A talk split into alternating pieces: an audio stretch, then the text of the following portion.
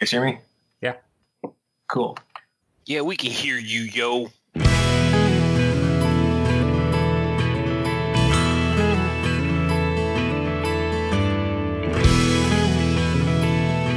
Hello and welcome to JudgeCast. This is episode number 161. My name is CJ Schrader, and with me, as always, my two preliminary co-hosts. First off, we have Jess Dunks This is Jess.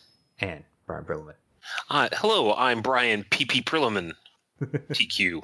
Yeah, it's oh, that's awkward. I kind of, I kind of miss the days when we were trying to figure out what to call PPTQs, right. but Oh, the the, The, uh, the pre-TQs. yeah, people still call them pre-TQs. I'm like, come on, guys. The fight's lost. Pre-TQ is the Betamax of the choices. PPTQ one. Let's move on.org.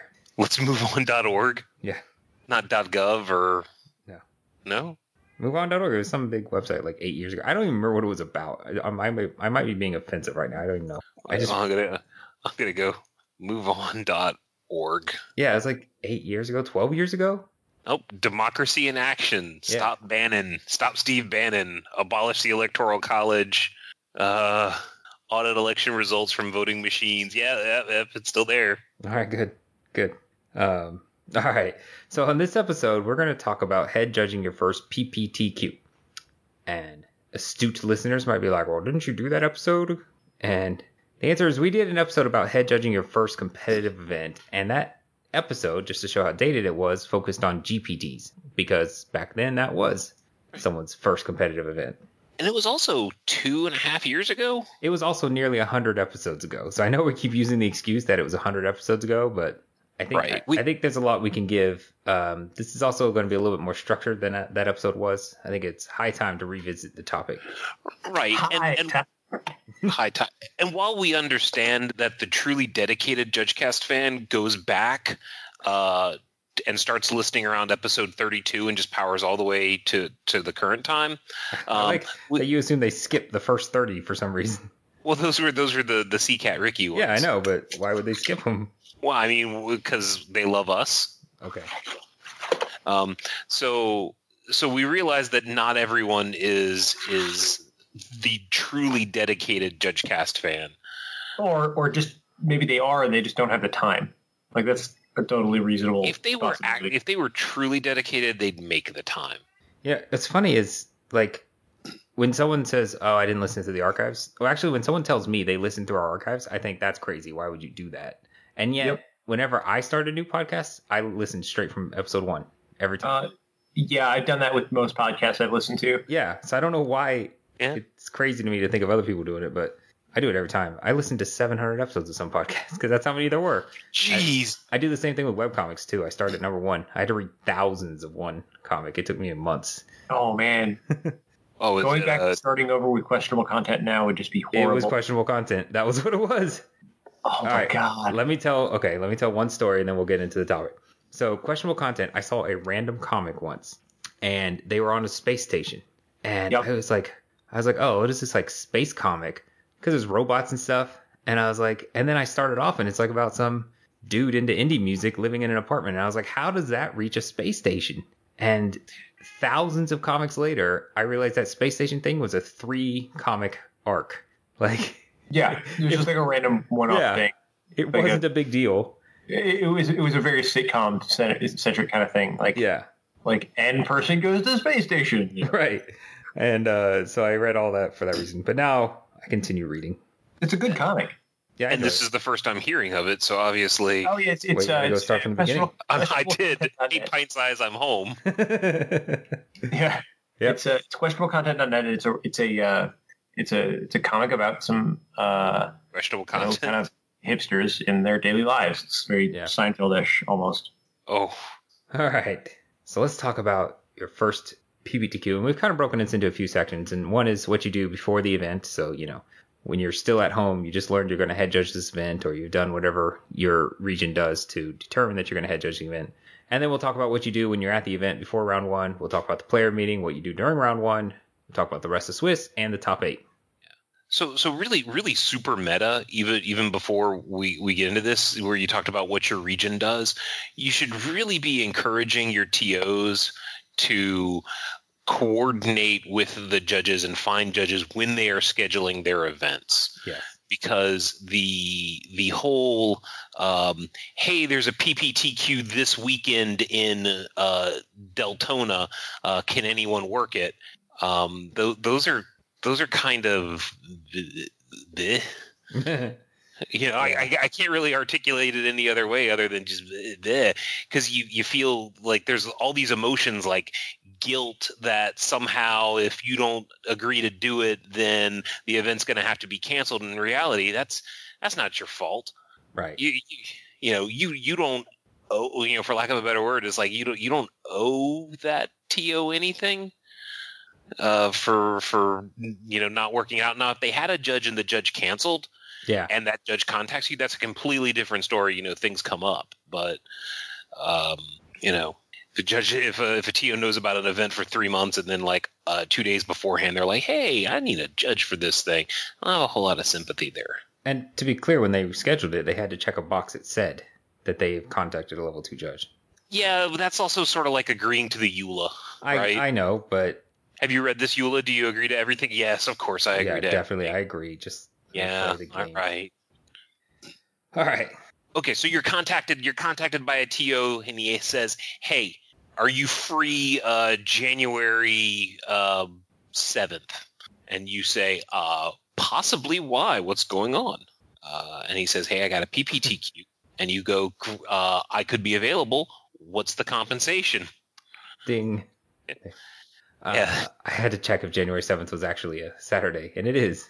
Yeah, you know, I think a lot of judges, uh, April, miss that step. Yeah. what's that? The compensation thing? I'm just asking what it is at all if it doesn't come up. Yeah, Yeah. because what you don't want to do is get at the end of the event and be like, "All right," and they're like, "Here's your two Snickers bars and a handshake." Yeah, but this is true whether you're head judging or not. Right. If That you is- think if you if you think it's awkward to ask what the compensation is at that point, um, it only gets worse. um, because you know the the the absolute worst point to ask what the compensation is is after you've already awarded uh you know the the the finals are over. That's the that's the Right. absolute worst part. Um, so asking for that up front is is definitely uh, where you need to be. And you know, the TO might actually respond with, you know, might respond with, you know, a box, a pack and a half per player, two boxes, or they might respond with, I don't know, what do you think is fair? And you start negotiating.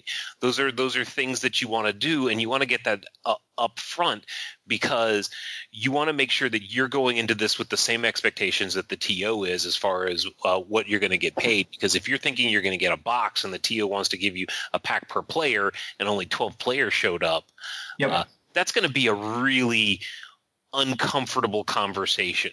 And Right. someone's And- someone's leaving angry. and we're getting off the beaten path a little bit with this here, but but uh, it's also okay to have a, a rate where you say this is this is what I do it for for PPTQs, um, and uh, and you don't have to feel pressured into just accepting whatever they offer. You can definitely have a this is what I expect guideline, And and nobody can tell you what that guideline is except you. I can't Right. tell you what that guideline is. Fact, right. Right. I, nobody should be telling you what that guideline is. And uh, this is another opportunity where you can say no. Yep. Right, and you Yeah. can get the offer, and you can still say no if if it's not worth your time. Then don't do it.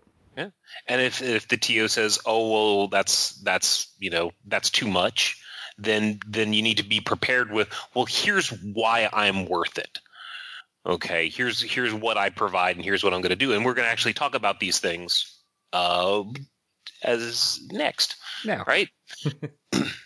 Yeah. Right. So, so okay. So so one of the things you want to do is you again you want to set expectations. What what uh, things that you expect the TO to have. Now you could have a, a an interaction with this TO. This could be a TO that you work with a whole lot. It could be one that you've never worked with before but is established, or it could be a brand new TO that's never done a PPTQ before. Uh, so you want to make sure that they have a few things, right? Like what kind of what kind of stuff? Well, so yeah, so the first thing you want to make sure the TO actually has, and some people who have been judging are going to think I'm crazy for saying this, but I I've heard stories. Uh, you want to make sure that they have a printer and a scorekeeping computer. Sometimes there are TOs out in the world who uh, think that when they hire a judge that you bring everything that's needed to do the actual event. And I don't, you know, I think there's people out there who'd be like, well, I can bring it, but I don't think that's reasonable. I think at some point the TO has to have something, and that's going to be the printer and the scorekeeping computer.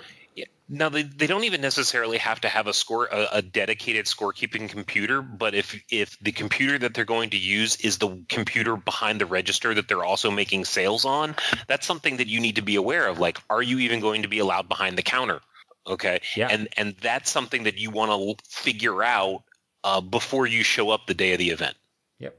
Uh, along those lines, you want to make sure that they have extra paper and ink. Uh, I have been at an event where we ran out of paper and ink at the exact same time, and uh, it's not fun. I had to, I had to show everything on the on the TV on one of the TVs, and I could only do like a third of the event at a time. But that was the only way I could get people seated until I could get to while the TO was out running, getting extra paper and ink. So make sure they have additional replacement paper and ink, not just yeah, we got ink in the pa- in the printer. I Okay. apologize for my cat. I would, um, by the way, if you, I would push any TO that you work with regularly if they don't have um, a laser printer to get one because you can get it for like Yeah. 50 bucks and it's far better for printing this kind of stuff than uh, an inkjet printer. It's cheaper, uh, it's faster, it's just better in every way. So that's my opinion. Uh, and then I'd also ask that the TO has scissors and tape.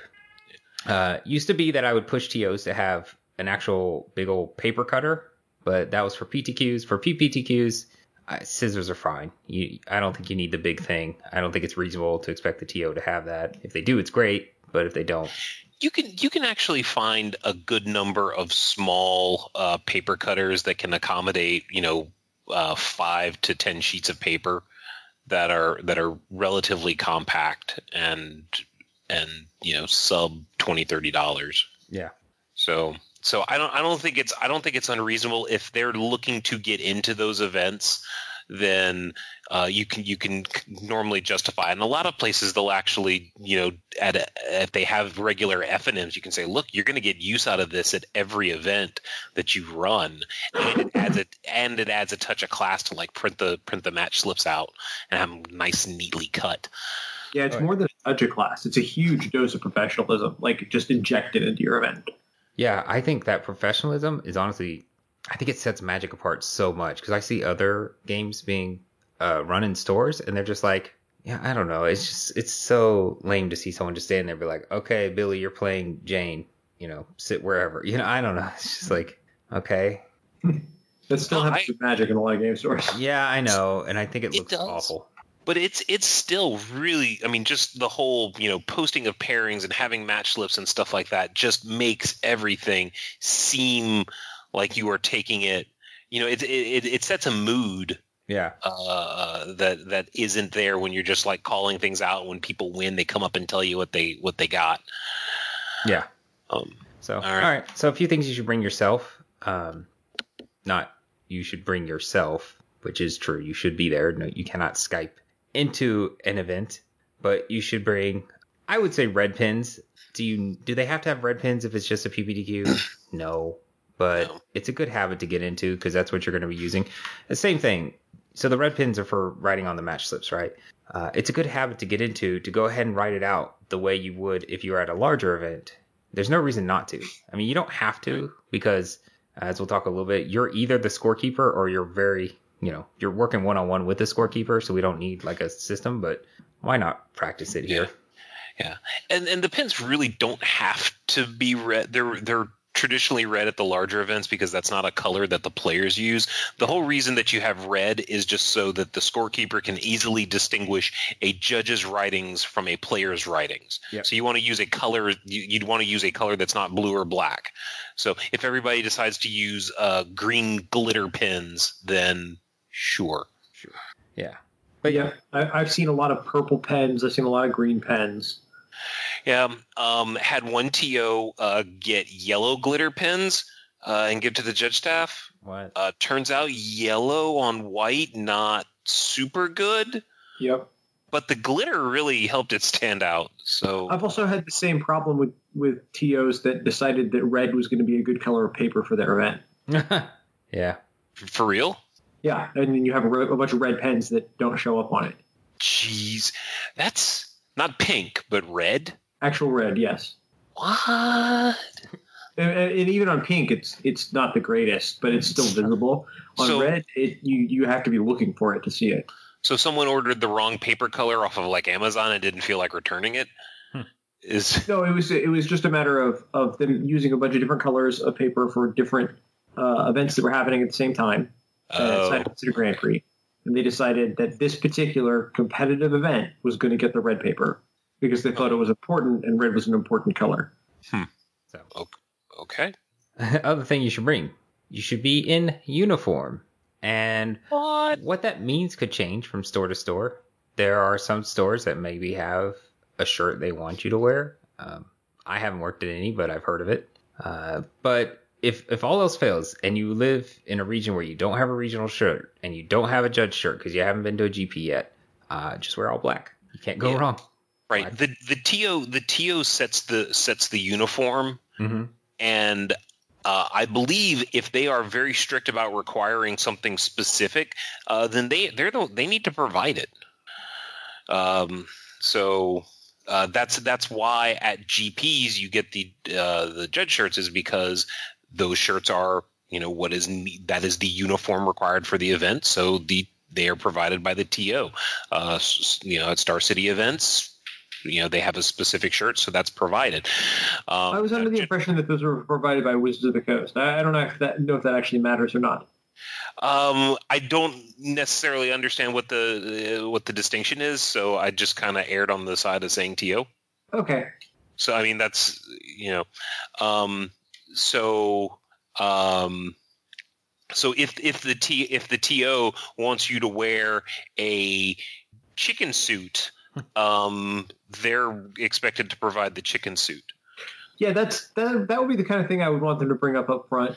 Yeah, well, Yeah. that's why this is in the pre-event. It's in pre-event, stuff, so right? yeah, it's in the pre-event. Yeah, you should ask the the TO. Now, I'm not expected to wear like uh, a fill, you know, uh, a, a team mascot outfit, right? Should ask that every time. Um, Right. And then, yeah, also, you know, if you got a name tag, bring it. If you don't, you don't. I mean, what, you know, what are you going to do? So it's, I guess the point I'm trying to make here is it's not the end of the world if you don't have the official GP black judge uniform. It's fine. Right. And if you're if you're brand new if you're brand new L2, then you probably don't. Uh, a lot of regions uh, do uh, regional shirts now.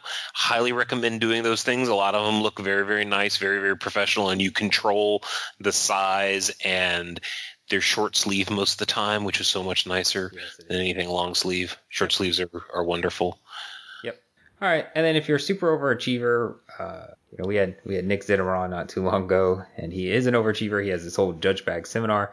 He brings an accordion folder for the deck lists to store all the deck lists in.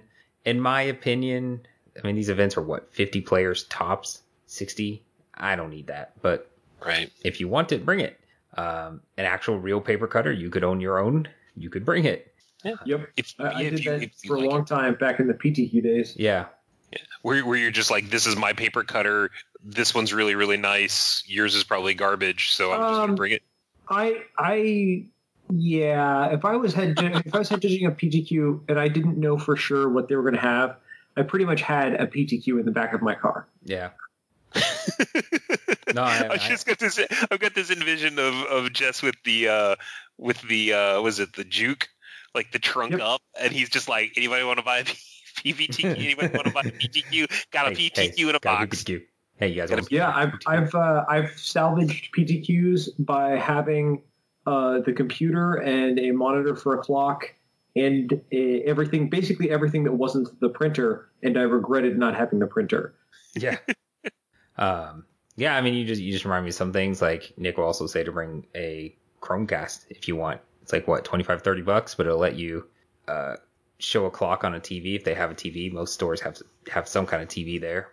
Mm-hmm. Just all kinds of stuff. Uh, you could bring pins for the players. Yeah, there there was one sealed event I was able to save just because I had a box of land in the back, Oof. like a like a thousand count box of of, of assorted land. Yeah, Yeah, that's, that's just like- you know what? That's one thing to make sure the TO has if uh if it's a sealed. Yeah. event. I didn't think about that. yeah. It's well, they had everything but uh, uh, mountains and plains. So you know, only forty percent of the land, and like sixty percent of the, what people the players were going to play. So so so that's another that's another really good thing. Um, is is what format? You know, is it is it is it standard? Is it modern? Is it sealed? Uh, because that changes what the expectations are. Uh, if it's sealed, you're going to have a little bit more work to do. So you might need to show up for the event a little bit early. Um, if it's uh, modern and you're used to standard, then that gives you an opportunity to review, you know, what what kind of decks, what kind of common rule interactions. It gives you a chance to look up, you know, look up how Blood Moon works with whatever your favorite uh, uh, type changing things are, or uh, fetch lands, or anything like that. Mm-hmm. Um, so yeah, so that that gives you the opportunity to to again prepare. You know, you might need to show up a half an hour early if it's if it's sealed. Uh, something else that controls uh, whether or not you need what time you need to show up. Uh, do you have a scorekeeper? Do you have a dedicated scorekeeper? Yep. Sometimes they have someone who's just working there and they can just be the scorekeeper for you. Sometimes you need to be the scorekeeper, which means you also need to register people. You need to enter the names as they register. Often it's some combination of those things. Yeah. Again, it all it all it might boil back down to are you going to be allowed behind the counter? Yep. You know that that Exactly. that often determines whether or not you have a scorekeeper or you are your own scorekeeper is what that rule is at that particular store. Um, if uh, do you have a clock? Uh, or is there some means? Now this is this is pre-event stuff. You can sometimes get away with doing this at the event itself, but you know, is there going to be a clock that's available? And if not, can there be before the event? Yeah. Need something to count down. I mean, yeah, if you have to, you can do the okay, the round ends at 7:45, you know, and write that on a big piece of paper, but ah, a clock is so much better. Right. So, and, It- and that's what I was saying, like a, a a TV you can Chromecast onto. I mean, there's a lot of options. Just you need something. Yep.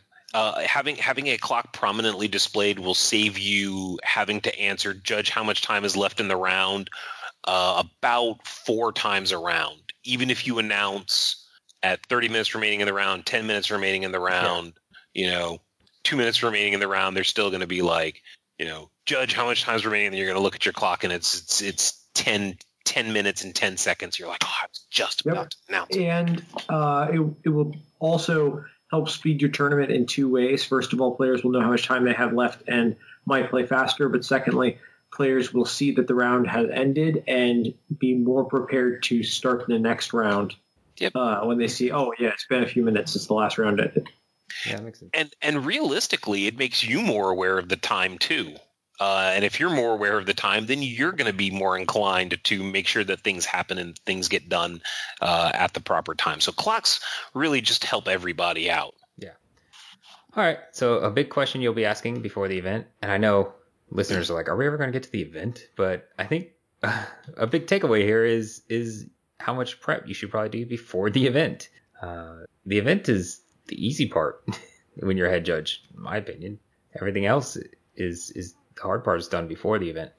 So, are you going to have a second judge? Do you need a second judge? And once again, this kind of goes along the compensation model uh, talk because you are you basically you are asking for more compensation, right? You're asking for someone else to be able to come help you out. Yeah. Uh, or sometimes they have a store employee. Right. So what do you guys what do you guys think is a good number for a second judge like Yeah. how many players how many players kicks you into a second judge is a good idea versus a a luxury So the the yeah the point I was going to make is this is similar to compensation. This is going to vary for people, and it's Yep. my opinion that at twenty something players, I want a second judge, and and people are going to be like, well, you can't handle a twenty something player event. I can handle a twenty something player. I can handle a fifty something player event. I've done it multiple times. That's not the point. I just like having that second judge so that you can um, be more efficient with your deck checks. You can make sure you have better floor coverage. You can make sure um, that someone can actually take a break. Mhm. Uh, so I like to have that there, but I, I understand that's probably a little bit of a luxury, but I, I also think it. Well, it, it might be, but frankly, maxing out maxing out your capabilities as a judge to whatever that extent happens to be for you uh, is actually bad for for other judges and your own development as a mentor, but other judges' development as as judges and getting experience. If I'm maxing out my ability every time I run an event, nobody else is getting a chance to learn anything from that event. right. Yeah. My my my line is uh, or at the point where I, I start encouraging the TO, like if the TO is willing to to do another judge at at 25, 25 players, and I'm like, you know, thumbs up, yes, let's do it. Uh, for for me personally, I put the break point when I go when we go from five rounds to six rounds. Um, yeah. so so you know the event just got an hour longer.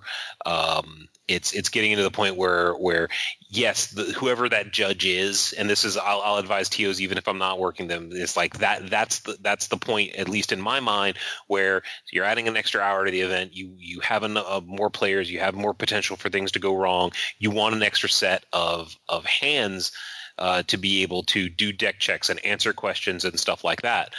Um, so that that's that's the limit. Now, if the TO is willing to, and you can sell them on the benefits of having a, a another judge, uh, as as Jess was talking about, like growing growing the uh, growing. Uh, other judges like helping teach them that's more l2s or more judges that are capable of doing pptqs in the future which means the to is going to have more available options uh, for dates when they schedule their PPTQs in the future because there's more judges that are available. So that means there's more weekends that can potentially be covered. Yep. So it's a great circle of life. Yep. All right. So a few a few last things. Uh, one that I've run into is you need to figure out does the store close at a time that you need to be aware of. So most hobby stores, you know, like an actual card store, this isn't a problem, right? They can stay open as late as you as they need to. But some places I've been, they they don't their their play space is not in where their store is. So I like for example, I had one that was in a mall. Um, it, they had to close when the mall closed. They didn't have any control over that. Uh, another one I had was at uh, I think this is a local place. I don't think it's like a franchise, but Hobbytown USA, which is it's a store and they have a big card game area, and, you know, and they have a big play space for that. But in the end, it's a store that sells a lot of different things and they the store closes and the store doesn't want people there late. So you know there's a realistic time you need to be aware of. Uh, and even even to to tack onto that, we haven't talked about this is finding out what time the event is. Uh, just because it tied to you want to know when you're going to leave. Yep. Okay is is really like if if a TO tells you there's there's been TOs that I've talked to where they're like, hey, can you work this GPT? This was you know like a year year and a half ago. And they're like, yeah, I'm available that day. What time does the event start? And they're like 7 p.m. and I'm uh n- no, yeah, right, pa- pass. you know, nah. Yeah. So. That- kind of falls into the uh, how how early do you need to show up, but we didn't we didn't dive too deep into that because we also didn't talk about if it's a sealed event you want to show up earlier or did you? You said that actually. I, I, mentioned like maybe like I a half hour. Never mind. Um, so how early? If it is a constructed event, how early do you guys think someone should show up? Because we didn't dive too deep into that. Well, that would be if the uh, the the before round one stuff, right? That's the I would think that that would be in the next. All right, we'll wait there then. Um, and then so to talk about what you just talked about, it is my opinion people in general prefer a 10 a.m. start time. And now there can be a lot of factors that change that, right? Like if the event is far away from your major hub where people live. Mm-hmm. So yeah, mm-hmm. big example here is in Georgia is Athens, Georgia is what a couple hours, couple hours outside of Atlanta, but it pulls a lot of players from Atlanta. So they usually start an hour later at like 11. But um, in general, like we, we've done polls in, in our local Magic player groups, and in general, people prefer 10 o'clock. So, 10, um, I would say that, that attendance numbers at events indicate that on Saturdays people prefer 10 a.m. events, and on Sundays people prefer 11 a.m. events. That's interesting. I've never I've never done like a breakdown like. Yeah. Um, I, I don't know why that. that is, but uh, my my experience in it has has been that if you schedule Sunday events at 10 a.m., people don't want to come out for them, and if you schedule them at 11 they they lethargically wander into your store to to yeah. magic. And de- definitely one of, one of the things that that I think you should consider as far as like start like what's an acceptable start time or acceptable start time is I, I really think, and this is just philosophical, I think the top eight, like people who don't make top eight, should be able to leave the event and have their evening. Yep. You know, that's that's kind of one of the things was like hey, I didn't make, you know, I played in the last round. I didn't make top eight. Let's go get dinner. It's, you know five six o'clock or let's i'm going to go home and go change and then go out and still be able to go catch a movie or something like that um, so you know if you're if you're planning like a seven round event you know you think you're going to have the the the 60 some odd players uh, well think about think about when you're you know when you you are going to be starting the top eight and when you want to be closing the store and like work backwards and your the start of your event really shouldn't be much later than that Yeah, that's fair. Um, and then this may also run into other considerations, like I was talking about with the closing times. You know, so once again, one of these events was in a mall, so my start time could only be after the mall opened. So, but you just need to find out. You need to work with the TO with that. Uh, I found most TOs are willing to work with you. You know, um, some people, because let's put it this way: if you're working with TO and you haven't worked with them before, and they want to start a PPTQ at two, a sealed PPTQ at two, they may not just understand. You know, they may just Yeah. not understand why that would why people would not like that. Right. And if you just take the time to politely and diplomatically explain, let me tell you what will happen in this event and where we'll end up being this many hours down the line. Yeah. Uh, and this is oh sorry Go on. No, I was just going to say I was, I was going to point out that, that that polite and tactful part is very important because it's easy when you see when you TO says something that you perceive as dumb to just kind of laugh at them or get in their face about it. Yeah. Right The TO is not necessarily an expert in how magic tournaments are run. That's why they're hiring you. Exactly. right and that's your opportunity to provide the value uh, that makes you worth the compensation that you're asking for Yeah, In fact, in fact, if you if you if you can tell a TO, hey, you're going to get to go home three hours early if you listen to me because you you don't want to start your event at this time, you've probably already made your value. right yeah so uh, like a, conver- a conversation i had with a, with a TO, it's like you realize that if we if we start like uh like the the gpt that, that started that wanted that they were thinking about starting at like seven or eight o'clock it's like you do realize that this means that your store is potentially going to be open until one or two in the morning. Are you prepared to pay your store employees to be there that late? And he, he thought about it and he was like no i'm not and I was like, okay, well then you just, you know, you just saved, you know, overhead, lighting, you know, uh, uh, labor, all sorts of all sorts of things, just with a, a brief conversation. Yep. So you can you can you can find ways to save the TO money to make make your your compensation worthwhile to them.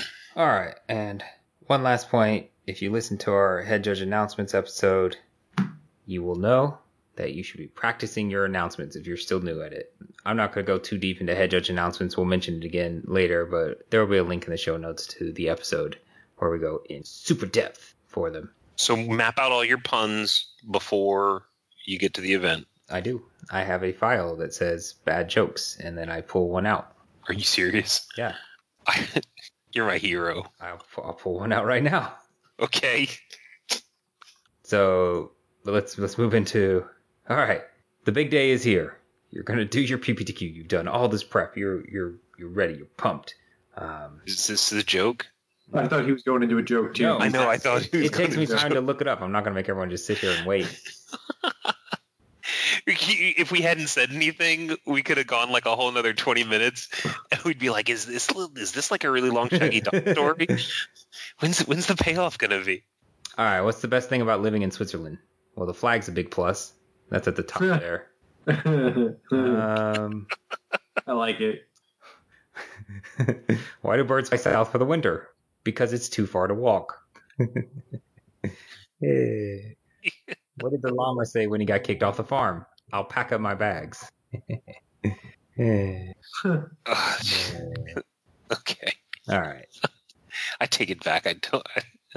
Why is John Avon bad at magic? He draws nothing but lands. Okay, that one's good.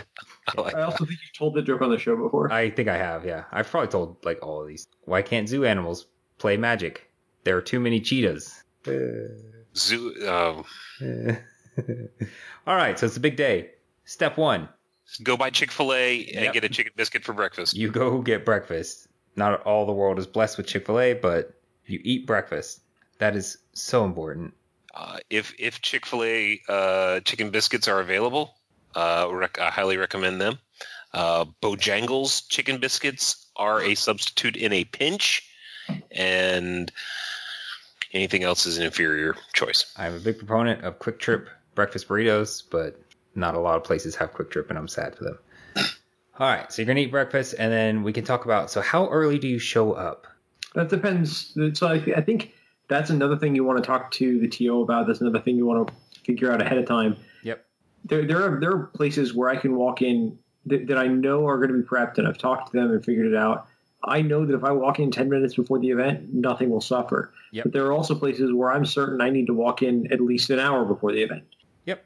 And that's basically. I mean, you kind of just nailed it. Honestly, if if it's someone I've never worked with before, even if other judges tell me, you know, hey, yeah, they're super prepared, they got their act together, I'm gonna show up an hour early just just to be sure. I mean, worst case, I sit on my phone for a little bit, but um, And odds are, uh, there there's going to be players already there. I mean, most most stores they start doing registration uh, an hour before the event, or maybe an hour and a half. yeah, So, so there could there could very well be, um, uh, uh, you know, stuff to do uh, when you show up uh, an hour in. Players asking about their sleeves, that kind of thing. yeah. We're we're Um, talk about some of that stuff you can do too. Yeah. So Uh, oh, uh, one one thing before before we get in that that you when you say uh, uh, have a scorekeeper, if you that you should talk about before you get to the event, if you are going to be the scorekeeper, you know, have a conversation about how you're going to be fed the DCI numbers for the event. Like, is the TO going? Do they have like an online registration system? Are they going to be giving you a list? That kind of that kind of thing Okay. because that also helps d- inform your decision of when you need to show up like if they just have a if they have it in like a google doc or something like that where you can just sit there and copy um, but if you if you've got like if they're taking signups on a sheet of paper where 40% of the players aren't putting in their dci numbers then you're probably going to need to show up a little bit early so that you can slog through that Yeah, just to follow up on the point Brian's making is is a lot of times what will happen is people will pay at a register and they'll fill something out, maybe a sheet of paper or something like that, and then that stuff gets entered into DCI. So you got to figure out what is that connection because generally they don't want you taking money. And I you're just showing your age you said dci dcir said or no, I said DCI number oh i thought you said filling it in filling it into okay sorry i thought you were talking about entering it in the tool because I misunderstood. In, truth, I've only really worked with WER, so I don't know. I'm not not that old. oh You and I have judged, been judged the same amount of time. You have you worked deeply with DCIR? I mean, yeah I'm aware of it, but when I started Yeah. scorekeeping, it was all WER. Yeah, I didn't use WER in- for like a year and a half into judging. I guess I just didn't scorekeep until a year and a half into judging. Well, no, I just mostly did like PPT, uh, sorry, PTQs and stuff like that. Yeah, that's what I'm saying. I guess I had someone else Oh. scorekeep. All right. So one of the big things I always want to do before round one is make sure the printer works. Make sure you can actually print something. Uh, Yeah, this is especially true if it's not a system that's been set up in a store that's used all the time. Yeah. Uh, you know, I, I, I sometimes I forget to do this, and then it's I'm going to print round one, and or sorry, I'm going to print the player meeting even actually, and Yeah. you know something happens, and and this It's it's ten oh one. It's ten oh one, and you hit print and nothing. So if you want my suggestion on what to print, you can't always do this, but if you can, you could go ahead and print what the price payout is going to be for the day. You can't print out like round information or anything like that because you don't know that yet. But you could, you know, it depends on the event because sometimes TOs do the price based on attendance, but if they don't, then that's usually my first test thing is to print the price payout because Yeah. some TOs I work with they've already advertised the price payout, so you, you know what it is. Yeah. Yep. Some TOs will expect you to come up with the price payout. Yeah, Yeah. that's Uh, always been interesting. Have you guys have you guys run into the issue where the printer is set up to be the receipt machine, the receipt printer? So when you print the like you print uh, seatings for the player meeting, the the it comes off on receipt paper. I can't say that I've ever had that. I I I printed a few L two tests that way. Wow. Yeah. Uh, and I've and I've printed uh, uh, seatings for the player meeting that way, and I was like, oh, oh, oh, how do I make it stop? All right, since we're talking about the printer, let's talk about you want to think about where your pairing's going to go. um, you know, what I normally ask is if there's been events here before, I say, where do you normally put them? Because, Yep. you know, probably half the players are going to be fairly regular, and I just want to keep doing whatever they're doing. If you know if they don't if they're just like well wherever, then you just want to avoid uh, places where there's a lot of traffic, a lot of coming and going. Uh, you know, you don't want to post them on the front door, right? Because people are going in and out, smoking, whatever. But you can post them near the front door. Uh, you don't. You, you just kind of want to be cognizant of okay, if a bunch of people group up here, what is that going to block? Yeah, and and st- a lot of stores normally have like a bulletin board of upcoming events Mhm. that is in a fairly open area that people can walk up to it. That that right there should be one of the first things you look to see if it exists in the store because that'll give you a good indicator or that that is probably an area that is that is clear and has good uh, footpath uh, uh, good foot traffic Yeah, one of the things you want to be careful of with situations like that is, is an area with good foot traffic. You don't want to congest too much. Um, if you have something where people who are not your Magic players might need to be regularly, you don't want to create a situation where Magic players are just going to hang out there waiting for the next set of pairings. Yeah, Oh, you mean your your your D and D uh, your D and D table uh, setting the pairings board right next to there? Yes. So something yeah, I- to find I've had situations like that occur where a TO was like, "Oh, we're just going to use this table and post pairings here," and come to find out, four hours from now, there's a Warhammer event scheduled at that table. Yeah. All right. So you want to think about table numbers. Do you have them? Can you make them? I would recommend having them one way or the other. And even if that means you just take some index cards, fold them over, and write the table numbers on them. But generally, any any WPN store should have table numbers provided by Wizards. I believe that's where they get them. So you want to make sure that you have those and they're set out. You know, just take a best guess as to how many players you have. Add ten and set them out. Go ahead and get that done. Results. Yeah, slips. oh, go ahead. I was, I was going to say norm, normally how how big is the how big is the PPTQ going to be? Eh, how big was the last one? Yeah. Um, within within ten percent of that. Usually, but not always. Yeah, Uh, right. I mean, you can, do, but it, it really sets up like if this if this store has done two PPTQs and they've never broken twenty five players, then you don't need to necessarily set the room for forty to forty five. Right. you know uh if it's if it's their first event though you know you know maybe maybe plan plan you know hope Mhm. for hope for a lot of players showing up Yeah, and, and you know, this is a hard one because this comes from, kind of from experience, but like how much deviation you need to plan for ahead of time also comes from how much bandwidth you know you're going to have to deal with that when it comes up. If you are by yourself and have to enter all of the registrants yourself, you may not have time to set up all those table numbers at the last second. So prepping a little more ahead of time might make sense there. Yeah. Yep. All right. Are there any issues with the layout that you can fix now? You know, usually the TO set up the room in some way, uh, but maybe they, you know, maybe you're just like, oh, once the player's in this spot, I'm not going to be able to sit. You know, I'm not going to be able to be, squeeze between these two tables. You know, is there anything you can do now? Um, sometimes you can't, but sometimes you can. You know, are are we in a situation where we can maybe have fewer players per table just to make the players a little bit more comfortable? Just think about it before you number, preferably, but you don't always have that luxury. Uh you can talk you know talk to the to keep keep informed with the to uh uh let them know if you have any needs see if they have anything that that that you need. Most of the tos that i work with have been have been very very accommodating especially like the first time. They're you know um, for lack of a better word, they're they're they're aware that that you're coming in as the expert, and they're kind of maybe uh, a novice at, at this, so they're they're very very you know are we doing everything right? Do we need more of this? Do we need more of that? Those kind of things. So so the you know be sure to talk with the TO. Make make them you know ask them questions. Tell them tell them what you need. Make sure that they need and basically uh, uh, make them feel comfortable with their choice of picking you uh, as their Right, as yeah. their head judge. that that comfort is super important because even though you're the expert here in the situation and they probably know that they're handing their business to you to handle for the day basically Right. and, and they that could make them nervous if they've never done it before Right. You you want them you want them to feel good enough about you running their event that they're going to ask you back an, another time. We talk about like every event you work is an audition for your next event.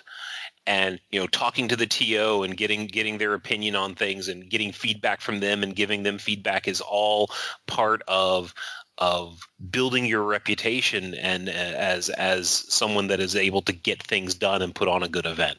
Yep. All right. Uh, if it's a sealed event, this is uh, it gets a little iffy, but you you want to prep at least a little bit of the product, and what I mean by that is you have uh, well, you know, you want to make sure you have your deck list. Uh, actually, that's another thing you might need to do before round one is make sure you have deck lists printed out, uh, both for constructed and sealed.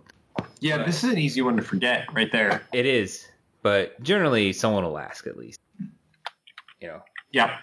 Uh, but yeah, you do want to normally have that where the registration is, so people can just take it right then and be filling it out while registration's happening.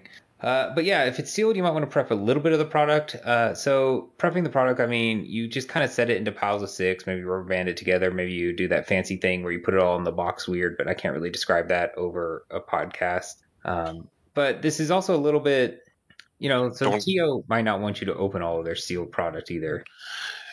right if if if you open if you open enough product for 50 players and they only get 20 well Yeah. you just opened a lot of boxes and turned boxes into loose packs is what you did Right. so Uh, don't do that Yeah, so you want to be a little careful there. Uh, you can discuss with the TO about pre-registering a couple of sealed events for late entries, but that's that's even worse, right, than what I was talking about before because if you're turning Now you packs into singles. packs. yeah. Yeah. So y- you might not want to do it, but you might want to Yeah, have the discussion. I think that was that was a thing uh, like pre-registering pre-registering a few pools. That was more of a thing with PTQs Yeah. when you because you'd have like 150 to 200 players. You're going to have one or two guys show up late, but if you're only working like a 20 20 25 person event, uh, the odds of someone coming in late are are, are a lot smaller.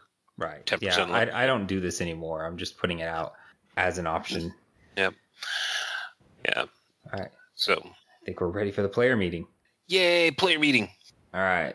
So to do the player meeting, uh, and this is not, I don't think we'll ever have a true were podcast just because it's so difficult to describe. But if it's a constructed event, you want to print an alphabetical seating. And once again, do you have to do this these days? No, that's kind of left over from the PTQ days, but it helps you get the deck list in order. Because when you collect the deck list, everyone's already sitting alphabetically, so your deck list's already in order. Yeah, yeah. Just start with table one, go down the list, and voila, all your lists are in order. Yeah, but you don't have to. There's no reason not to. Well, if you got if you got twenty people, uh, you should be able to alphabetize twenty lists. Sure, but if you're going to sit them down for the for the Yeah. uh, this anyway, why not? Well, right. I'm I'm saying if you if you don't for whatever reason, or you seat them maybe randomly for some reason, uh, sorting those lists isn't uh, manually isn't the end of the world. Yeah, I gotcha. So if it is sealed, you do seat them randomly, and that's because you What? you got to do the sealed deck swap, which we'll get to in just a minute. Yeah, and that's uh this is a thing that a lot of people will miss right off the bat because even though because the only place you're going to find a reference to them being seated randomly is in the uh, Wizards of the Coast announcement about this new deck swap. It doesn't actually say this in the MTR, but you should see them randomly. Yep. And and the the the reason the reason why is because with the deck swap, you don't want players to know who they are going to be potentially sitting across from uh, going into the event. Exactly. and more importantly, you don't want the perception that players could know. Um, you know, it, it doesn't matter whether you know the two, those two brothers with the last name sit next to each other all the time, and you're certain they're not going to cheat. What matters is that you know there are a bunch of players in the room that may not be certain of that and think that that could happen. Yeah. Right. And will think it happens if one of them happens to get a busted pool. Exactly. Yep. All right. So during the player meeting is when I normally do most of my head judge announcements, which, like I said, there's another podcast for that. But you're just given the basic information, uh, number of rounds. Well, actually, I usually wait for number of rounds and um, number of players. But how long are the rounds? Where's the bathroom? You know, Yep. maybe anything the TO might want you to announce, anything like that. So if it's constructed, I would generally give them a minute to check over their deck list during the player meeting. Uh, I, you know, say make sure you'll you have 60 cards in your library in your at, at least 60 cards, excuse me, in your main deck, and no more than 15 cards in your sideboard, etc., etc. Um, I I think this helps a lot. Like since I've started doing it, I feel like I've gotten fewer deck deck list problems? Or maybe I'm just making that up. Um, hmm. I I, th- I think uh, it, it could just be that it, it prompts people to look more. I guess I don't know. Yeah. Uh, So I mean, I'm just I'm talking literally a minute. Yes, to give them a minute to go over the list. Yeah. So, all right, who wants to cover the sealed swap? Because I'll admit uh, I'm not an expert on it. I've never actually done it. No. No, I we've talked about it here. So okay, I'll I'll tackle this. So so the seal the sealed swap is first first off. Um, so you want to you kind of change up your your head judge announcements a little bit. Uh, because the players are really excited to get the packs, and you definitely when when they get the packs, they kind of stop listening. So you want to you want to what what I normally do is I break the information up in into chunks. I'm going to give a little bit of the information uh, before I pass out the packs. I'm going to give a little bit more information, um, you know, before we start re- uh, registering the pools, and then I'll save some of the information for round one. Whereas in a constructed event, uh, I'll give the whole uh, uh, head judge announcements at the beginning. And this is a stylistic thing. Uh, there are different ways of doing it. This is just the way that I found. Uh, I like telling the players exactly what's going to happen next, and then we do that thing, and then I tell them exactly what's going to happen next again. Um, I had I had one PTQ like a year or two ago where at the end of of deck construction, the time for uh, uh, deck construction, I had a full one third of a 150 person event uh, not done registering their pools. Or not done not done uh, uh, uh, uh, registering their deck. And obviously i'm not going to give a tardiness penalty game loss penalty to a third of my event going into round one. So since then i've i've adopted adopted things and Soft, haven't had any problems I, I have i've gone soft in my in my old age um so uh, what what you want to do is the way it generally the way it works is um, half of half of the players are going to open their open their packs while the person across from them watches. And the way I normally do this is I uh, the way the tables are laid out, you're going to have people facing the left of the store, and the, the people facing the right of the store, or the front and the back, whatever. I just make sure, okay, everyone who's facing the front of the store, you're going to open your packs. You're going to let the other person see. Uh, don't start building your deck or sorting the colors or anything like that. You're basically just opening the packs to show what's going on. And then the other pr- people are going to do that. So I have them do that. And then I have the people facing the back of the store do that as well. Uh, you invariably get somebody, well, what if you have an odd number of players? Um, just make like a little triangle, have like one person watch watch both players, that kind of thing. Uh, then after both players on both sides of the table have opened their packs, you're going to do uh, a swap for registration purposes. So I give you my stack of cards, CJ gives me his stack of cards, and then we register the pools with the deck list in front of us. Um, so if this is a sealed event, uh, you should have passed out deck lists when you passed out the product. Uh, get a store employee to help you if you can. Um, so so CJ hands me his stuff, I hand CJ my stuff.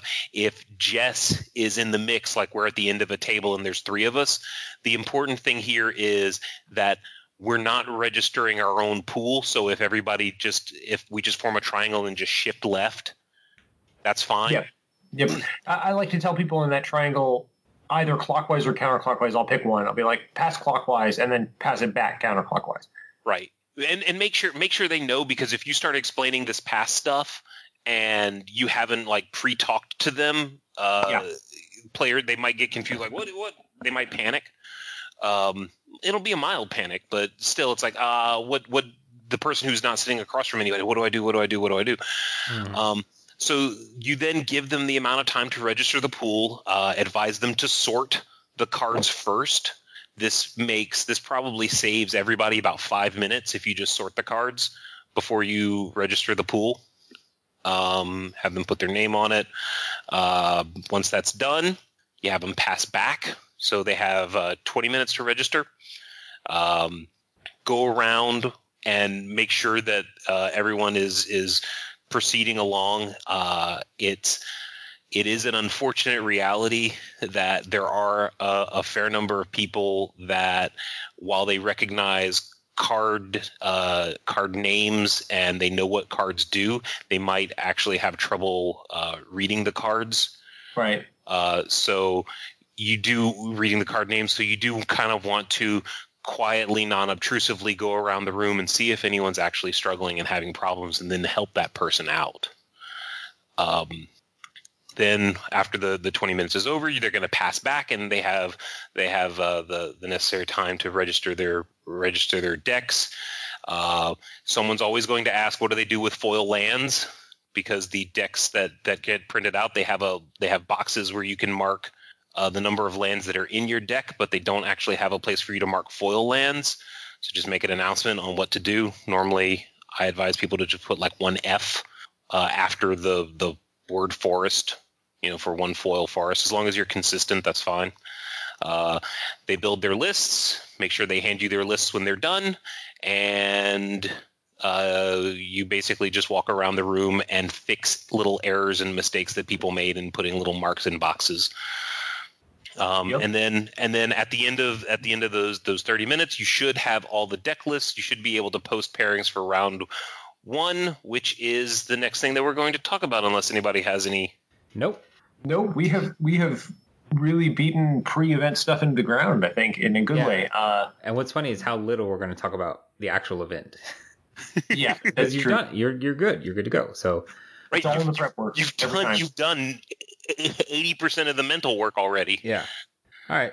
So in round one, uh, at the start of round one, maybe there's a few announcements that you saved, like the numbers of rounds of players. I, I usually save that just because I, I try to trim my head judge announcements down, get them, get as much in as I can in as little time as possible. So, um, also number of rounds and players isn't that important because it doesn't matter how many times you tell everyone, they will never remember it.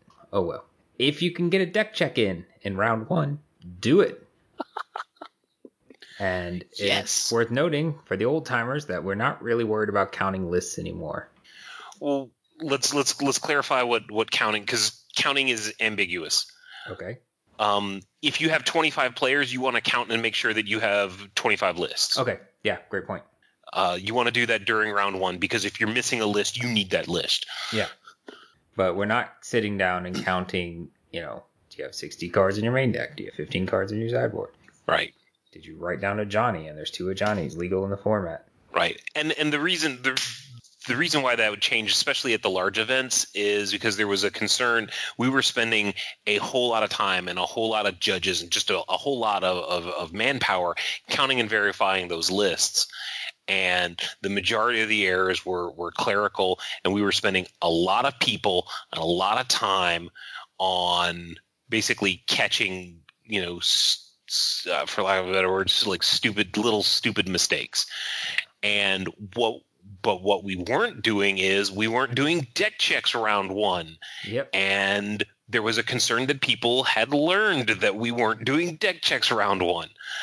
So they might have been taking advantage of that fact. So we said, you know what? Nope. We're going to do deck checks round one instead. Uh, we're going to have those judges. We're going to have them out on the floor instead, and that and that process has kind of trickled down into the into the uh, um, uh, into into you know opens and uh, uh, the PTQ PPTQ level. Yeah. So no one's going to tell you you're wrong if you start counting lists. But I mean, most of the time when you're counting lists, you're not on the floor. It's a small event. You might be there by yourself. It's on the floor. But do that deck check round one. Yep, if you can. I always try to. And so for the rest of Swiss, so all the other rounds, keep up on those deck checks. So we're shooting for 10% of the field. So if you have 20 players, you need to check two decks, which is one deck check. But if you're like me, you can't, I can't check two decks in a reasonable amount of time. So if I'm judging by myself, I swoop and I take both, but, and I maybe sort both, but I don't actually check both. Um, by the way, while you're checking, if you haven't already counted the list, you should count the list of the one you're checking right now, just to make sure it is good. hmm Uh, you want to. So a big point I want to make though is these deck checks. You do them even if you're alone. All right. I just talked about how I do them on my own. Uh, first off, we're not asking for a lot. Even a, I, I had an unexpected 55 player event. I thought it was gonna be 20. Right. I still got all my deck checks done. Like. Because I always hear people say, "Oh, this event went bigger. I didn't get my deck checks done. I would do the deck checks." And I'm just like, "Why? Why not? Um, you know, I, I we talked about in the head judge announcements podcast. If you're if you're head if you're a head judge on your own, in your in your announcements, say that and say, hey, you know, if you make a call, mark the time, and and I will get to you as soon as I can. Things like that. And yeah, it means it may mean that during a deck check, you either have to just finish up early or you have to uh, keep coming back to it. Obviously, you don't want to leave people's cards unattended, but if it's a close call or something, right? So. Yeah, if if you need to end a deck check early, there's nothing wrong with that. Yeah, just end it. yep, just end it. So you're done. Uh, yep. Keep keep up on your floor coverage. You know, uh, this uh, just because these events are kind of easy doesn't mean you should just be kind of sitting in the judge area every round, waiting for something to happen. Right. No, you should be out on the floor watching for something to happen. Yeah. yeah. The the way the way um, bank tellers learn to detect counterfeit bills is because they handle the real thing a lot so that when they're they're doing it then something strikes them as as wrong or incorrect and then they go pull out the tools that they've got to detect to see if it's a counterfeit bill. Watching magic is a lot of the same way. It's it's you learn to detect when things don't seem right because you watch and you observe when things when things are going correctly so you're you're you're you're training your spidey sense in watching magic. You know, when you go up to a match, check life totals. Does do the two players do their life totals match? Um, you know, uh, uh, does one of them try and figure out if one of them can win in a few turns? You know, just try and try and watch how they're they're playing and reacting and how they're communicating, that kind of thing. You should constantly be, you know, observing how players are playing uh, around round two, and this is something you just want to talk to TO about, but the TO might want you to announce side events if if the TO is running a draft or something. Usually they'll want you to announce something, so just just check in with them once again. Show the value you're adding to the event. Yeah. Um, you also want to ask who's running the side events. Usually they have a judge there, but if they don't, you know, you probably want to. I would I would try to organize something where if we can get a store employee to fire the event, I can judge it. You know what I mean? I, I think that's fine with me, but firing yeah. can be difficult when you're trying to run your own event. Right, that's, and that's a that's an expectation thing. Like like you, if it's the middle of round four and you're firing a draft, sure, go for it, fire that draft. If they want you to fire that draft while you're turning over round four, yep. Uh, they're going to need to wait. Yep, exactly. Uh, but yeah, speak, speaking of turning over rounds, um, so this is this is one of the areas where you can really save a lot of time uh, probably over the course of a, of an event, just paying attention to the the round turnover can can maybe save you twenty minutes to half an hour, and that yeah. means you get you get to you get to leave and go get your steak dinner a half an hour early. um, we already kind of mentioned that a little bit with the clock. Um, just just being aware of how much time you're spending in, in between your rounds is huge. Uh, I think a lot of judges are surprised when they start paying attention to it um, and how much time they're they're they have in that section and how much you can cut down. Yeah, because if you if you spend if you get the last slip in and then you spend a minute or two minutes talking to the TO or talking to a player or something like that, um, and you do that every round over the course of of five rounds, 10 uh, not 10 rounds but five six rounds i mean well that that could be 10 15 that could add up to 10 15 minutes um, especially if if you you know if you're if you've got some other things going on, um, you you definitely want to make sure that you're aware of extensions. Um, there you do have situations where in some of these events where a players might have a a a um, either they didn't hear you call time and they started playing, or they've got a four minute extension and you don't have a clock that counts up or anything like that. So they're like, "How far into our four minute extension are we?" And you're like, "I don't know, uh, mm-hmm. uh, uh, a minute." You know, and you just you're just kind of making things up at that point. So you want to be aware of your extensions. You want to you want to be aware. You want to go out and get the match slips and pull them in and kind of do an audit of of I've got three tables that are outstanding and I've got uh, or delinquent. Uh, so I'm missing slips for three tables. I have three matches still playing. Great, that lines up. If you have four matches that uh, you don't have slips for and only three are playing, well, then you got to go find what that fourth slip is, because mm-hmm. that's gonna that's gonna be your your your problem child uh, if those three slips uh, do come in right now. Um, All right. So yeah, so just repeat that for four rounds, five rounds, six rounds. Yep. Uh oh, uh, one suggestion: um, if the TO is buying you lunch as part of your event, um, you want to consider that it is probably going to take an hour for you to get that order, give it to the TO, and then for for them to get it and deliver it. Yeah. So if you are hoping to eat in round two or round three, uh, and you decide to give them your order in round two or round three, uh, you're going to be hungry. So Yep. so try and do that. Try and do that uh, as early as possible. Uh, so top eight. Top eight. I'm ready. My favorite part. This is your favorite part. Yeah, I love top eight. Okay.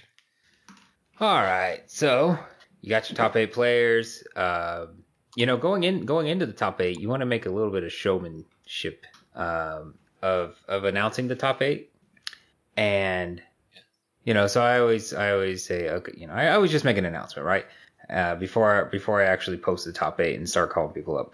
One thing that was not immediately obvious to me when I first got started judging, and I screwed this up at a recent SCG event I was at JoJo, um, just not thinking.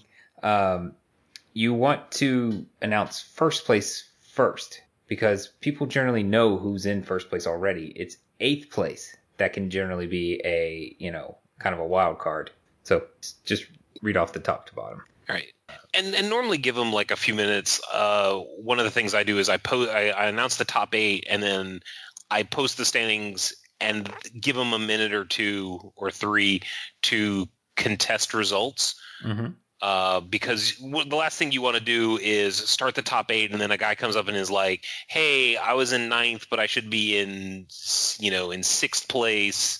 Uh, and then you go look at the the math, and sure enough, you entered the result in wrong. Yep. Uh, you know, something we didn't mention in the last two rounds, you want to post standings, and that's kind of a leftover from PTQs also, but uh, that that can help prevent that kind of stuff too. Yep. And what and what I do is I just post standings and pairings at the same time. There's not that many people; they'll they'll be able to look and, and get it done. Yep. All right. So if it's constructed, you're going to seat the players down. Um, first is going to be playing eighth place. Second is going to be playing seventh place. Third will be playing fifth place, sixth place, and fourth and fifth will be playing each other. Um, I always kind of keep a little cheat sheet print out from the MTR about who exactly is going to play who from the winners of each of those. Um, that's just for me, but that's how you're going to want to seat them. Uh, if it's a draft, you seat them randomly, and then they're going to play whoever's seated across the table from them, assuming they're sitting in a circle. Um, otherwise, if you were to number the seats one through eight, uh, and you seat someone randomly at seat one, so it's not first place necessarily going to sit there, uh, they will they will play whoever's at seat five. And when you do this, some players going to tell you that this isn't right and this isn't how this is supposed to happen, and they might go complain on Reddit about it, but it's 100% right. That is exactly how that works. the reason is actually important to bring up here. I think. Um, so if uh, if we lined it out the same way we do for constructed events, where first plays eighth to begin with, um, and so on, then we would end up in a situation where, in order to make that work in the draft seating, people would already know where they were going to be seated in the draft, and that would lead to situations where we have collusion and people decide ahead of time how they're going to draft. Yeah.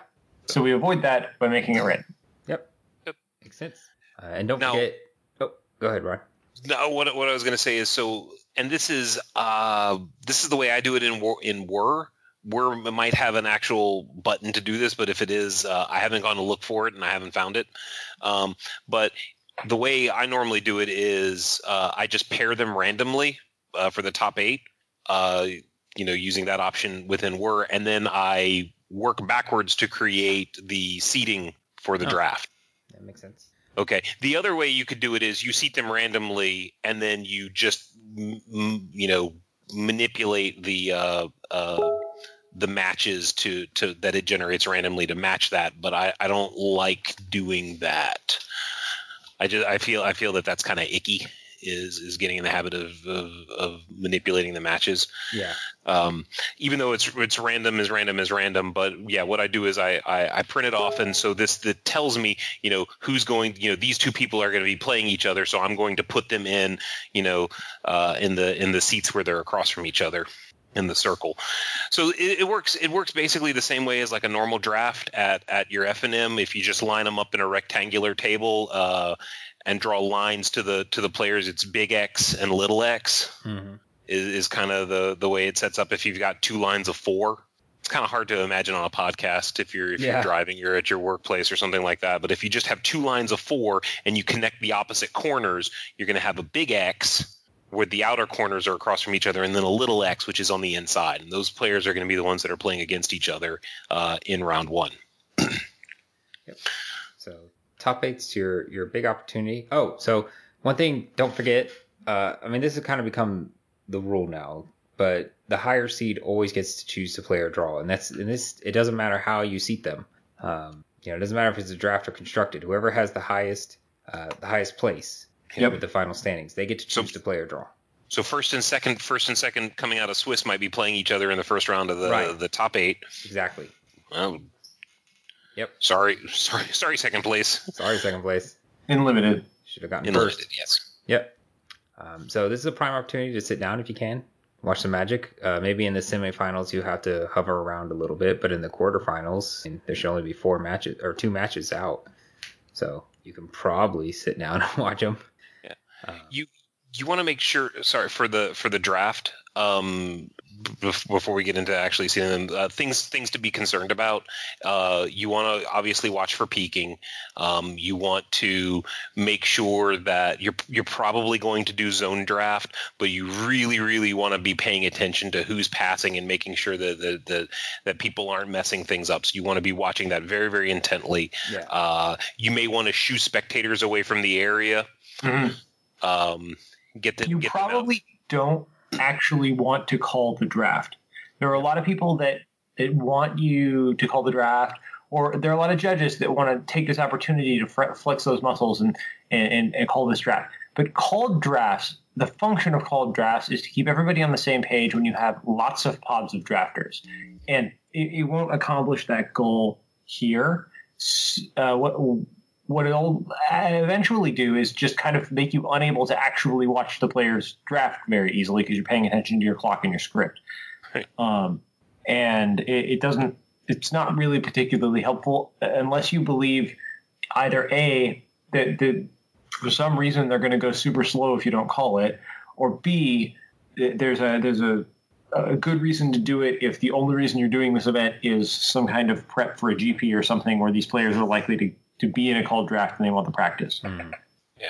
So so and then and then after after the draft is over, and this is one of the things you want to make sure that the players you send the players over to their own areas where they can build their own uh, they can build their pools where they're not they don't have to worry about someone looking over their shoulder and seeing what they what they drafted and what they're building that kind of thing. So you want to you want to try and spread them out a little bit uh, you know maybe bring them their basic lands uh, so that they don't leave their leave their stuff behind or or or whatever. Uh, how you want to manage that is kind of a, a, a, style standpoint at a at a store level. Um, but you do kind of want to protect uh, the inadvertent giving away of what someone is playing.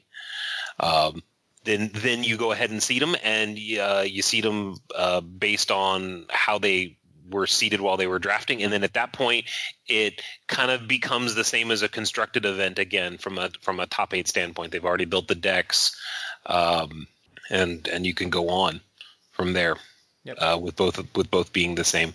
All right.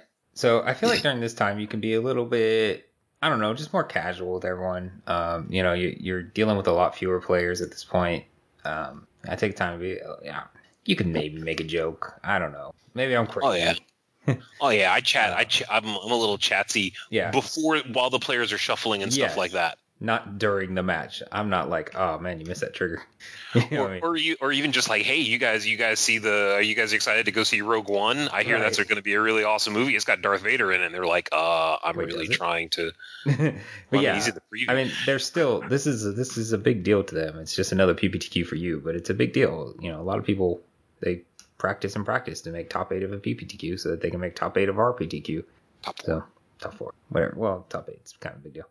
Um, it would be for me. I don't know. So don't forget you know, as people lose, as they get knocked out of the top eight, uh, thank them for coming out. You know, just a casual, hey, you know, thanks for coming out. Hope you had fun. Um, if if there's prize they need to pick up, tell them, you know, what they Yeah. what they need to do to go get the prize. Right. And the TO may even have you uh, you prize out the players. They might. Yep. I really like that the idea of thanking them for coming out as opposed to a congratulations for making whatever place they got. Not that congratulating them is wrong, Yeah. but like they makes them feel bad. We're like, oh, you you lost? Well, congratulations. Yeah. So, um, of course, don't forget to congratulate the winner when the event is over. Now, don't forget second place also. You know, give him a thanks, him or her a thanks as well. But uh, don't forget to, you know, for me, maybe you know, maybe this isn't a point I need to make for everyone, but for me, uh, it's the end of the event. I'm kind of ready to go. So I still need to remember that this person just made a a big accomplishment for them. Yeah. Uh, one one thing uh, we're, we're, we're going to talk about even before when we get to the finals, the last the last match. Um, so generally speaking, one of the things that you need to be aware of throughout the event is the possibility for offering to roll to see who wins, especially in the last the last two rounds of Swiss is where it's it's potentially problematic where you have potential offers of offers of bribery or uh, offers to roll to see who wins. Um, those are obviously very, very serious things that we respond to by uh, disqualifying the person that made the offer. And if if I make the offer to Jess and Jess, even if Jess turns me down and doesn't say, you know, it's like, hey, hey, I really want to make top, really want to make top eight. Uh, you know, yeah, I'll let you have like half of whatever I win because I really want to go to the RPTQ. Uh, Jess can Jess can turn me down. However, what he's really responsible for doing is calling a judge and informing me. And if he doesn't, then he's also subject to the same penalties uh, that I am, which is a which is a disqualification. Uh, we really want these people reported, um, and so that that that applies for for the event. Now, there's an exception uh, uh, in the finals of the single elimination portion of a tournament in the in the last announced round that's the wording it's it's phrased in the in the MTR you are the the players are allowed to to split the the prizes any way any way they want. And and what I mean by that I want to clarify is if it's a box to uh, second place a box to first place and the RPTQ invite then the players are able to say, okay, well, let's have second place get the two boxes and first place gets the invite. And in which case, the uh, one of the players will, you know, they can they can decide that one of the players will drop from the event. Okay, Actually, you're not- if that- if- for that particular thing, they must decide that one of the two players is dropping from the event. What the final round? Well, they can they can they can play out. They can play out and see who gets first and who gets second. But if if they decide that they're not going to play it out, then one of the players has to drop. Yeah, it's, if they're if they're going to propose a split that involves one of them getting the invite, the other player need, must drop. The person getting the invite has to be first. Is the point? Yeah, If, but if you, they, you can't. Con- it's not a matter of conceding; it's a matter of dropping. That's an important distinction here. Right. now now that's not to say that we can't say okay uh uh winner gets the invite loser gets the two boxes let's play Yep, that's Okay. legal too. that's that's perfectly legal we can also we you can also sit down and say like i want the rptq and jess is like well i want the boxes and it's like well how about i get the invite you get the boxes they go great and then uh jess is okay i drop Yep. and that's and that's fine as well that that right there that is an exception to the rules specifically for uh the the the finals um Mhm. And you can't bring anything else in. Yep. where it's just like where it's like uh you know i want the the the rptq invite and let's let's say let's say uh the prizes is second place gets a box first place gets the R, R, rptq invite only. Okay? And it's like well i want the invite jess goes i want the box. And i go okay uh, so so is that how we're going to do it? And Jess is like, yeah, I also want that RPTQ promo that you're going to get as well. Yeah. Uh, well, that's that's a problem now because that's not actually part of this event's prizes. right. Uh, so that is that is also uh, that's by that's a, that's going to be a disqualification as well because that's that is not an uh, a part of the event. Now, when you're when you're the head judge of this, you want to be familiar with the bribery rules, have read over them, and kind of help guide the players and keep them out of trouble. Because since the restrictions are kind of loosened in the final round, well, you know, I mean, they they they might go anywhere. Yep.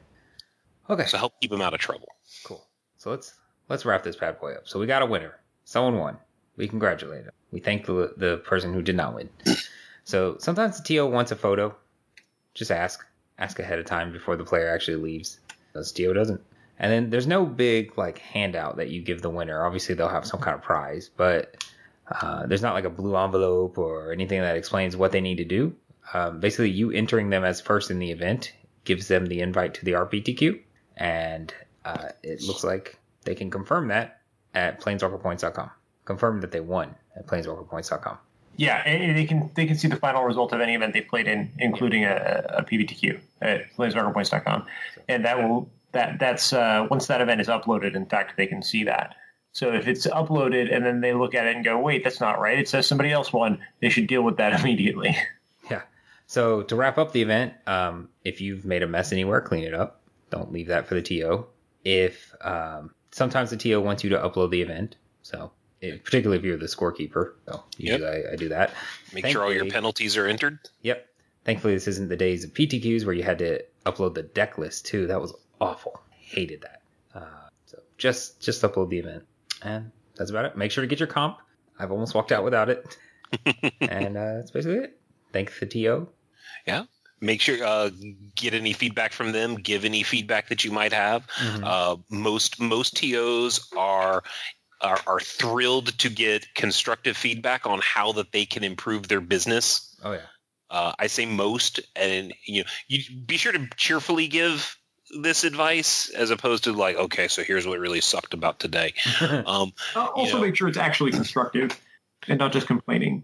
yeah, that's that's it's it's one thing it's one thing to say this sucked, and it's another thing to say something along the lines of, uh, I noticed that the spacing of the players was really um, you know was really tight uh, perhaps we could look into like spreading things out in the future or you know they were having a problem getting to the bathroom because we'd put too many players in the back of the room you know things things like that or uh, my favorite piece of constructive advice is um, uh, that I've given a TO is perhaps you might want to invest in chairs with backs to them. Interesting.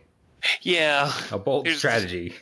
a bold yes, there is a, a bold strategy because I didn't want to really start as like, and there was also um, uh, perhaps you want to make sure that you have toilet paper for the restroom next time.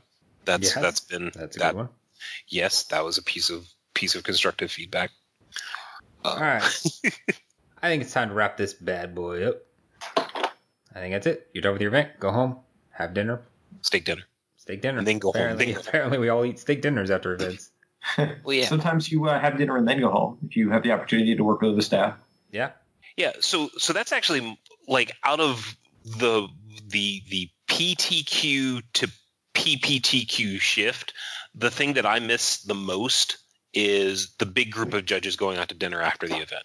Yeah. So definitely if I have another judge at the event or there's players or something like that, I try and get a group of people to go out to dinner afterwards because really what that does is no matter how the day was, dinner's going to make it awesome. You know? Um, and uh, also something something to do with the top eight since since we're talking about if you actually have another judge with you uh, at this event if you're fortunate enough to have one of them actually have a conversation discuss how the day went with them Mhm. um, so that they can get something out of it what did they learn uh, what do they think what what is something that they can do better or that they think that they can do better or next time uh, get a, get a good feel because the whole the whole purpose that they're they're there is not just to help you, but it's also to learn so that they can do it themselves. You know, in the in the future. I love how you're like actually have a conversation like you would never have a conversation any other time with them. Yeah. Well, I mean, I mean, when I say have a conversation, I mean like, you know, this is this is this is normally the time. There's there's not a lot of distractions potentially of like other calls and and posting pairings and getting slips out and doing deck checks and stuff like that. This is kind of a time where you can actually maybe sit away from the players, you know, like a table or two, and and have a and have like a deep reflective conversation over the rest of the day. Sounds good. I personally also give the judge the option to leave early if it's a, you know, once we get into the quarterfinals and I can handle them myself. Sure. That's what I do. All right. If you want to email us about maybe any hot tips that we missed, you can email us at judgecast at gmail.com or Facebook us, Twitter us, Snapchat us. Are we on Snapchat? No, we're not. Oh, Still not. Uh, I don't. Tumblr. I don't. I don't know how to use Snapchat. I guess we could face swap. That's all I know. Oh, man, I can- does. I kind of want to go fix that right now. Yeah, Oh, and give a Judge Cast face. Um, we can do live my dog- streams or something. I don't know. my my daughter has downloaded Snapchat on my phone, and like she set up an account on my phone for her Yeah. Snapchat. So I, I don't know. I know that you can vomit rainbows, and that's about yep. that's about it. All right. Well, I want to thank everyone for listening. I hope they hope they learned a lot, particularly the the newer newer level twos or people very close to becoming level two. My name, Caesar Shirt. I keep it fair. I'm just Dunks. I keep it fun. I'm Brian Perlman, and I keep a PTQ in my trunk.